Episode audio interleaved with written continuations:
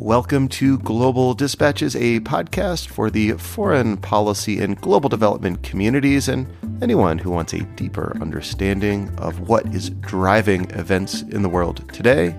I'm your host, Mark Leon Goldberg, editor of UN Dispatch. Enjoy the show. Sweden and Finland have both formally requested to become members of the NATO alliance.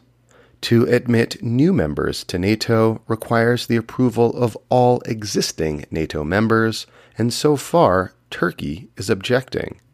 My guest today, Sibel Oktay, is Associate Professor at the University of Illinois Springfield and non resident Senior Fellow at the Chicago Council on Global Affairs. We kick off with a discussion about Turkey's specific grievances with Sweden and, to a lesser extent, Finland, and then have a broader conversation about how this dust up between Turkey and the rest of NATO fits into broader patterns in Turkish foreign policy.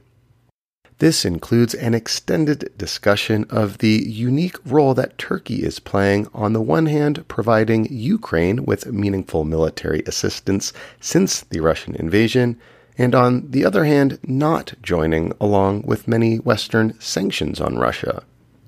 Sibel Oktay describes Turkey's policy towards the Russian invasion of Ukraine as a delicate balancing act, for reasons she explains. This episode was recorded just a few days before a major NATO summit in Madrid on June 27th, and I think this episode does a good job of giving you the background you need to understand both Turkey's approach to NATO enlargement and its foreign policy more generally. Big thank you to Sibel Oktay for coming back on the show. We last spoke a few months ago in the midst of this staggering meltdown in Turkey's economy, which, as she describes in this episode, is still ongoing. And please do reach out to me using the contact button on globaldispatches.org, or you can hit me up on Twitter at Mark L. Goldberg. I look forward to hearing from you. I look forward to your suggestions of topics I should cover as well. I produce this podcast for you, dear listener, so please reach out to me with whatever is on your mind. Thanks. All right, now here is my conversation with Sibel Oktay associate professor at the University of Illinois at Springfield and non resident senior fellow at the Chicago Council on Global Affairs. So, uh, Sweden actually is the real target of Turkey's concerns. Sweden has for a long time provided refuge to political asylum seekers from Turkey, uh, most notably Kurdish activists and those who Turkey considers members or supporters of the PKK, the Kurdistan Workers' Party. Um, it's a terrorist organization as listed by the US and the EU uh, and, and, and Turkey waged war against the PKK for the better part of 40 years. So, in other words, Turkey argues that Sweden aids and abets the PKK. Um, and uh, in addition to that, Sweden put a ban on arms export licenses to Turkey after 2019 when the Turkish military launched its offensive in northern Syria against the YPG. YPG is the People's Protection Units.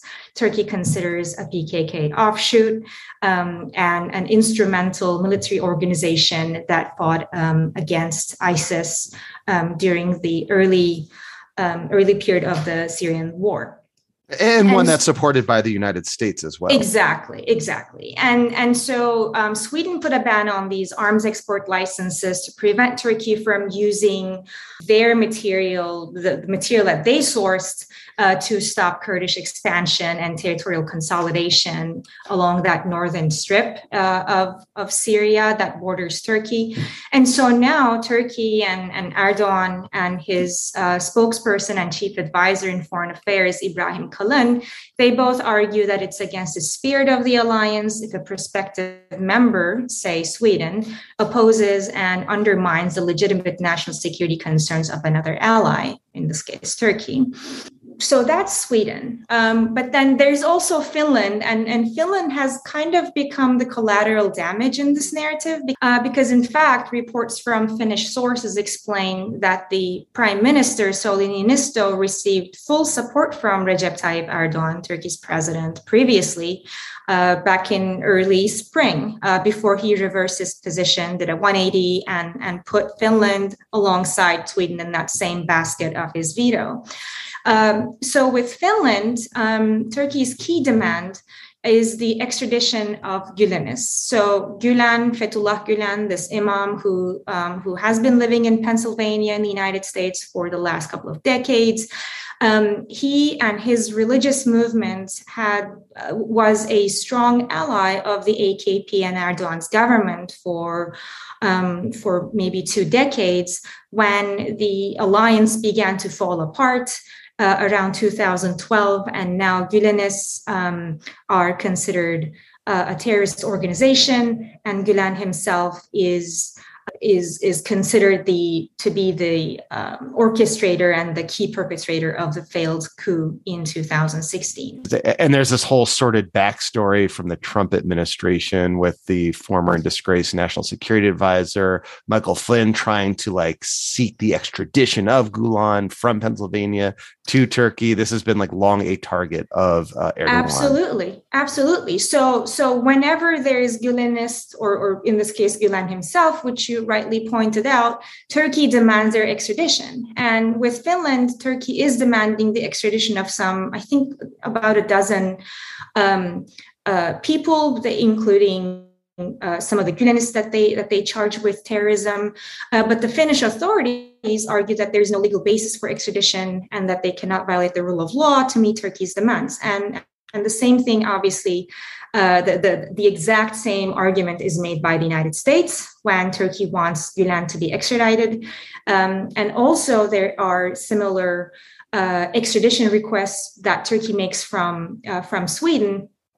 And uh, Sweden gives the same response. Mm-hmm. Uh, it, some of these people include sympathizers of PKK, but also Gülenists, and, and specifically some journalists who used to write in Gülenist newspapers in Turkey, but now reside in Sweden to what extent uh, do you think that Erdogan's decision to kind of put the brakes on Sweden and Finland's uh, ascension into NATO stems from domestic politics? That you know Turkey's economy is is faltering, and this is an opportunity to sort of whip up nationalist sentiment uh, ahead of elections next year.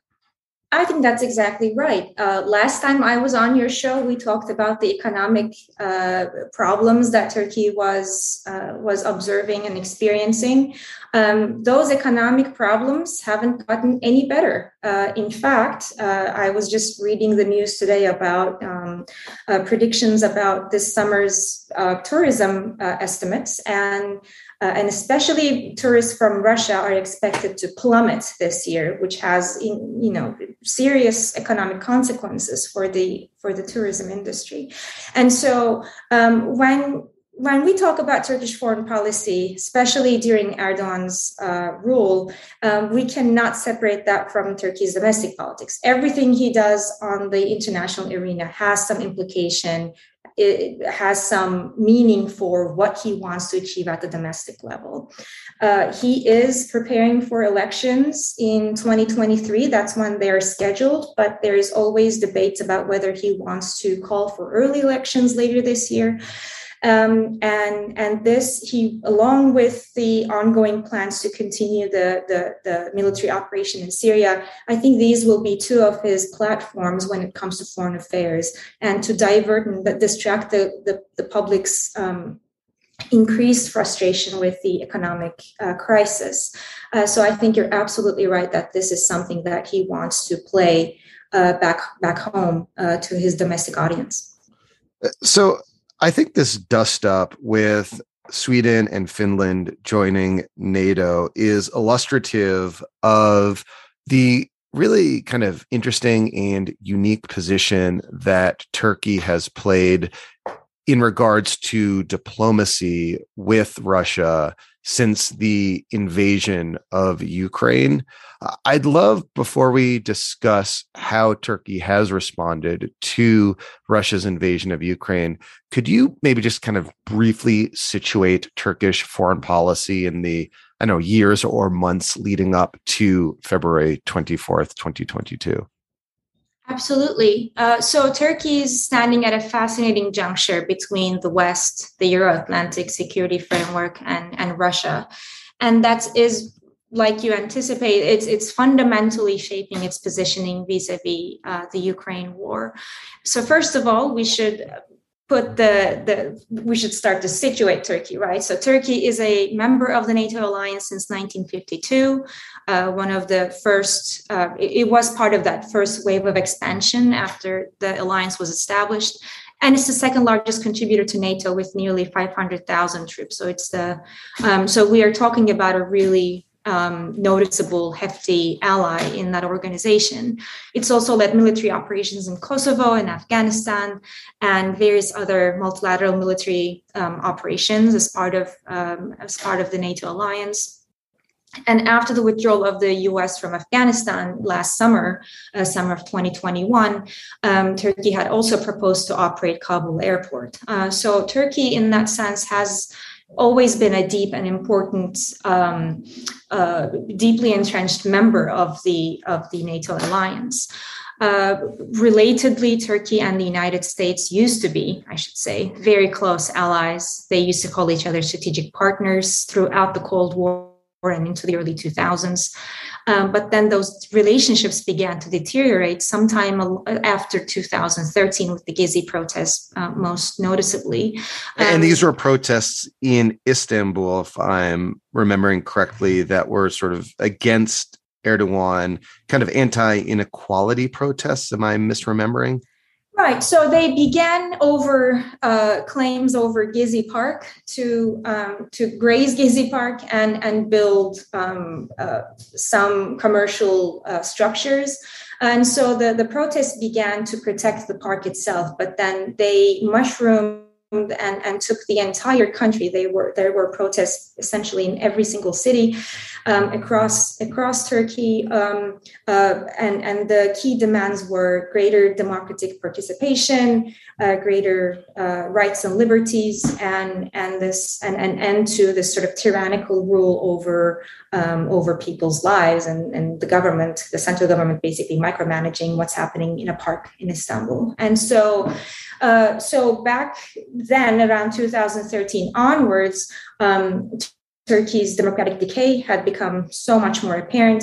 Um, there were disagreements between the US and Turkey about the war in Syria and how to engage um, and, and, and, deal with ISIS. Um, obviously, there was this falling apart of a major defense deal between Turkey and the US. Turkey wanted to purchase the Patriots air defense system. Um, that uh, agreement didn't go through. And then that's that was what prompted Turkey to purchase the Russian um, equivalent of it, the S400s. Yeah, this was in 2018. Exactly. Yeah, this and was then, a very big deal at the time when Turkey, a member of NATO, bought the non compatible with NATO version of a missile defense system from Russia. Right. I mean, it was it was um, it was non-compatible and it's straight up dangerous, right? It it has the potential to reveal um, uh, confidential uh, interoper confidential uh, um, uh, mechanic details about about NATO capabilities, and so um, Turkey's purchasing and finally bringing in the the S four hundreds, but that not, not activating the um, the hardware prompted uh, the CAATSA sanctions from US Congress that's countering um, America's adversaries through Sanctions Act. Um, and then um, moving into the 2000s, uh, 2020 and 2021, when when President Biden was elected, um, it's well known that these two leaders aren't exactly fond of each other. And so, uh, if you, the listeners might be following, Biden is preparing to uh, take a visit to, um, to Israel uh, later this summer, um, probably in July.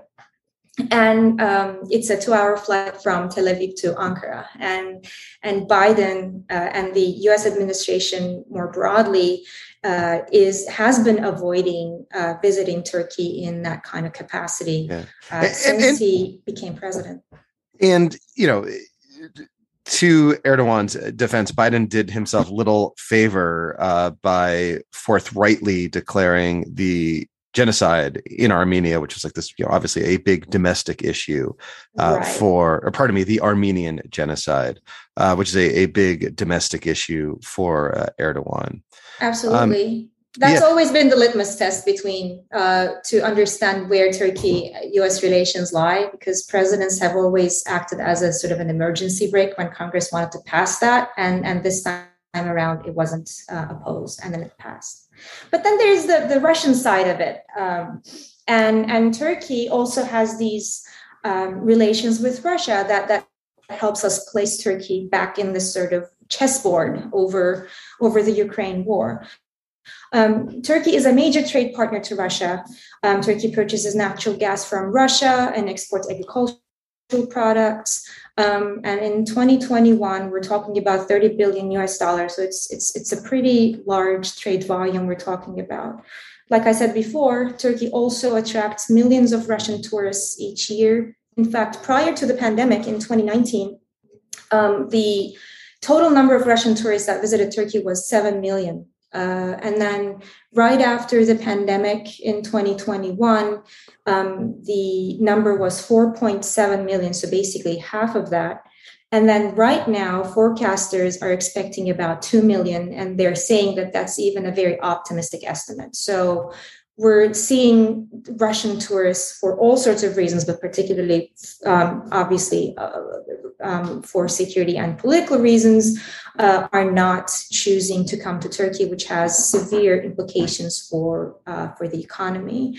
Uh, and so, um, so that's the economic side, and with the with the more security side, obviously Turkey's purchasing of the S four hundreds and the uh, um, the the coordinated behaviors of Russia and and Turkey in Syria also bring them.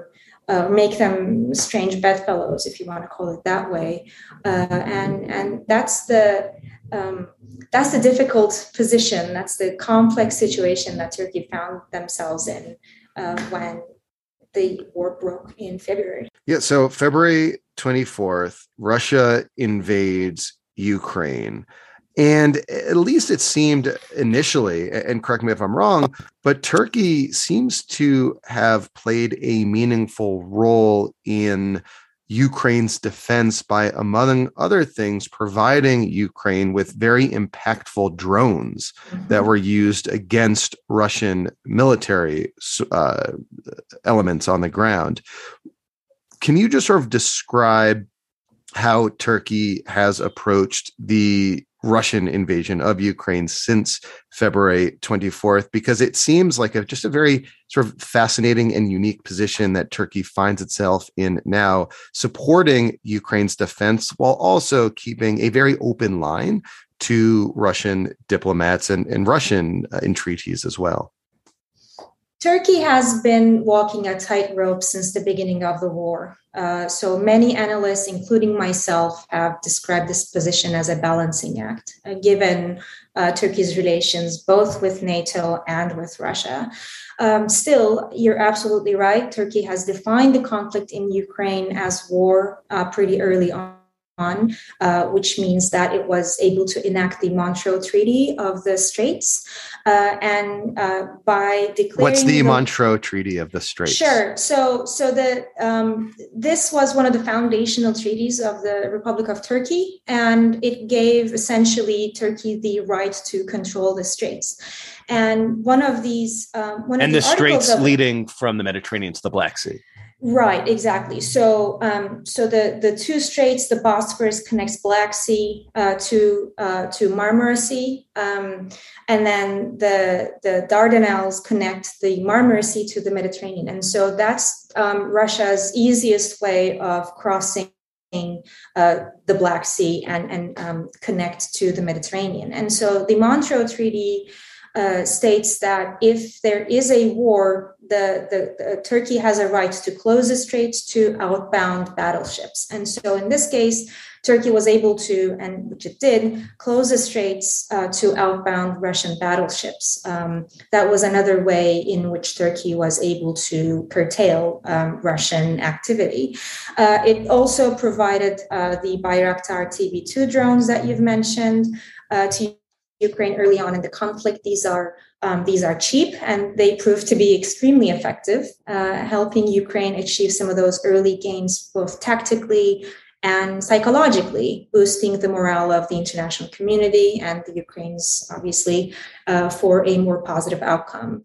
But obviously, these are uh, sort of th- these um, activities and these kinds of su- gestures of support um, are now being um, undone, you might say, uh, by Turkey's um, position in NATO and Turkey's uh, resistance uh, against NATO expansion.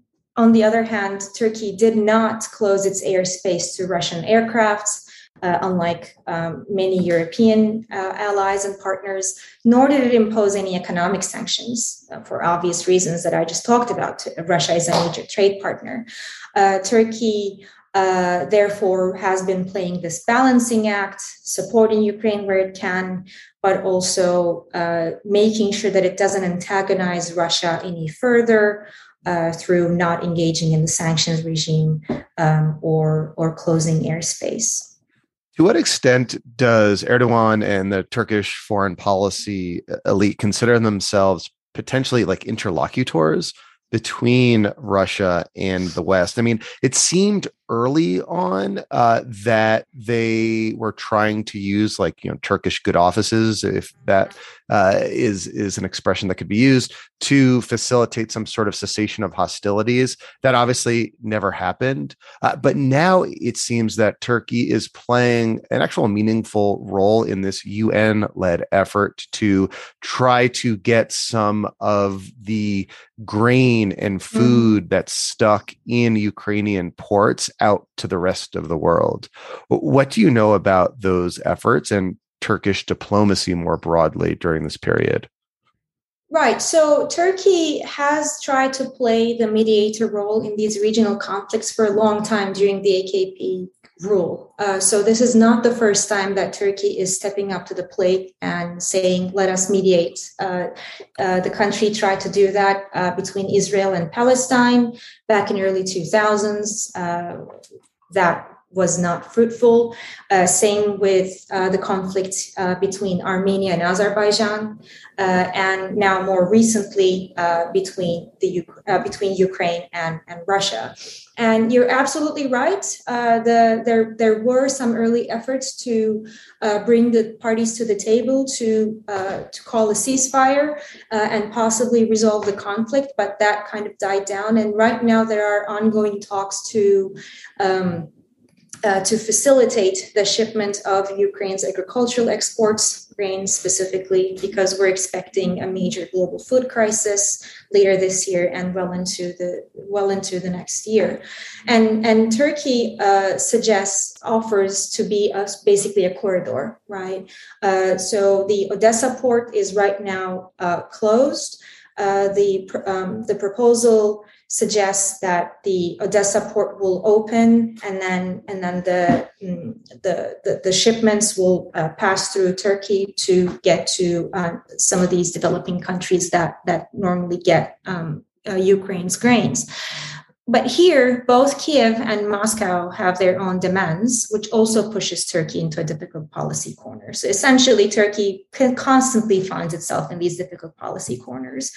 One of the things that's, that I think is interesting is that Ukraine, for a, for a while, wasn't uh, uh, formally invited to the talks. So the um, the negotiations about how to draft the plan and how to operationalize it were taking place between Turkey and Russia.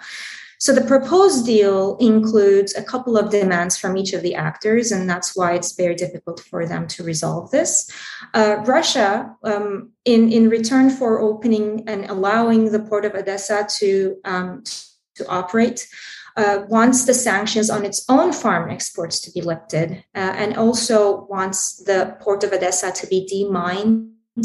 Um, and finally, it wants to have the ability to inspect the ships that go to Ukraine. Um, that's obviously uh, a, a, major no-no for Ukraine. Ukraine rejects these conditions and wants to ensure that opening the Black Sea port, the port of Odessa, does not allow Russia to either inspect its own ships that are going into the uh, going into Ukraine, uh, but also uh, prevents Russia from exerting greater control in the region at the expense of its own security. Um, like you said, the UN supports this proposal, and Turkey expects that it will endorse the plan. And if it does, that should give Ukraine much greater confidence in the deal's intentions and credibility. Um, but of course, it's difficult for anyone, and, and most importantly, Ukraine and the Ukrainians, to isolate Turkey's efforts there from its very frustrating resistance to NATO engagement, uh, sorry, NATO enlargement. And so it's very difficult to isolate Turkey's different activities in these different dimensions and different um, stages uh, and, um, and not uh, consider them in relation to one another. Uh, so, lastly, on this question of NATO, you know, we are speaking um, about seven days ahead of a major NATO meeting in Madrid. It was expected, you know, months ago when Sweden and Finland first made their intentions known about their desire to, to join NATO, uh, that this would be like a swift process. And you know, as we discussed, Erdogan, for domestic political reasons, is putting the brakes on this process. Is there anything you suspect that the international community might offer to Turkey to nudge it away from its position of intransigence right now? Right. The some of the recent developments happening at NATO and the Secretary General's office show that they are really trying hard to make Turkey happy. So, about two weeks ago, uh, Jens Stoltenberg, the Secretary General uh, of NATO, expressed that Turkey's concerns about terrorism were legitimate and that they must be addressed. Importantly, if you watch his press briefing, he corrects himself twice, like mid sentence, uh, calling the country Türkiye instead of Turkey. And if you go to NATO's official website now, um, Turkey is now listed as Türkiye on the list of members. What's the significance briefings. of that? So these are hat tips to the Turkish government's current PR effort to change the country's official name from Turkey to what it's known in, in Turkey itself. In Turkish, it's called Türkiye so that it's not synonymous with poultry in the English language. And so uh, you could tell that Stoltenberg was trying really hard to you know he says turkey and then he corrects himself and goes türkiye. If that is a concession you know i say go for it. Right um, exactly. But then you know these these are some of the um, the very little sort of low hanging fruits for NATO to pick. Um, but then some allies are getting frustrated. Uh, so Emmanuel Macron, French president, uh, is asking NATO to sort of find out about uh, Turkey's real intentions and clarifying Turkey's positions. Uh, so clearly, there is some expectation to bring this to a, a happy ending at the at the Nash at the NATO summit, uh, a happy conclusion at the NATO summit in in Madrid, and then. Um, uh, when you turn to Germany, uh, German foreign minister uh, says that you know, obviously everybody anticipated, everybody wanted Finland and Sweden to join the NATO, join NATO in in the Madrid summit later this month, uh, actually as soon as next week. Uh, but then Annalena Baerbock, uh, German foreign minister, said that it wouldn't be a catastrophe if this doesn't conclude in uh, in the Madrid summit. And then when you turn to Turkey, Turkish um, officials. Ex- say very confidently because they have all the leverage in the world saying that you know we don't consider the the madrid conference as a de- madrid summit as a deadline for these negotiations and we're going to take for as long as we need to to make sure that we, everybody's on the same page and turkey is given some guarantees. Now what those guarantees will look like again, um, we can only speculate, and we can only speculate what Turkey will consider to be a win. Um, and and and where would compromise a safe place. So, what are you looking towards in the coming weeks that make suggest to you whether or not Erdogan relents on on his opposition to NATO membership for Sweden and Finland? So Erdogan wants concessions, right? Guarantees that he can then take home and say the Turks won. Uh, uh, he always wants to uh, asserts Turkey uh, on the international stage, and so whatever he can take, um, he will he will sell this to their sort of possible maximum at home. Uh, it could be, like I said, a combination of written guarantees, condemnation of terrorism, uh, or you know tangible outcomes such as the lifting of arms embargoes. We know that, for instance, Sweden is revising its counterterrorism legislation and uh, finding out ways to um, redesign regulations on export bans so that Turkey can be um, off the hook. Uh, and some of the a, lot of people are, are arguing or expecting or um, hypothesizing, I guess, that um, that Turkey might also be trying to get some concessions from the U.S., such as being put back on the um, F-35 uh, list, uh, which Turkey was kicked off after it purchased the S-400s. And so Erdogan and, and, and the Turkish delegation in NATO know that they have a lot of leverage, like I said, and they are not afraid to go to the edge of the cliff, so to speak, to get whatever they can if if you know your listeners might remember he's done it before in the eu um, back in early 2000s uh, to get the the membership um, negotiations to start when he had a lot less leverage. So he knows that he can do this again. Um, and we'll see what plays out next week in madrid and the next couple of weeks after that will be even more interesting. Uh, well sibel thank you so much. This was so helpful. I really appreciate it. Thank you for having me all right. Thank you all for listening. Thank you to Sibel Oktay. That was very helpful and timely. Uh, we recorded this conversation, as I mentioned, just a few days ahead of that major NATO meeting in Madrid, though. Even if you have listened to this episode in the weeks since, I think it nonetheless gives you really important context for understanding Turkish foreign policy. All right. We'll see you next time. Thanks. Bye.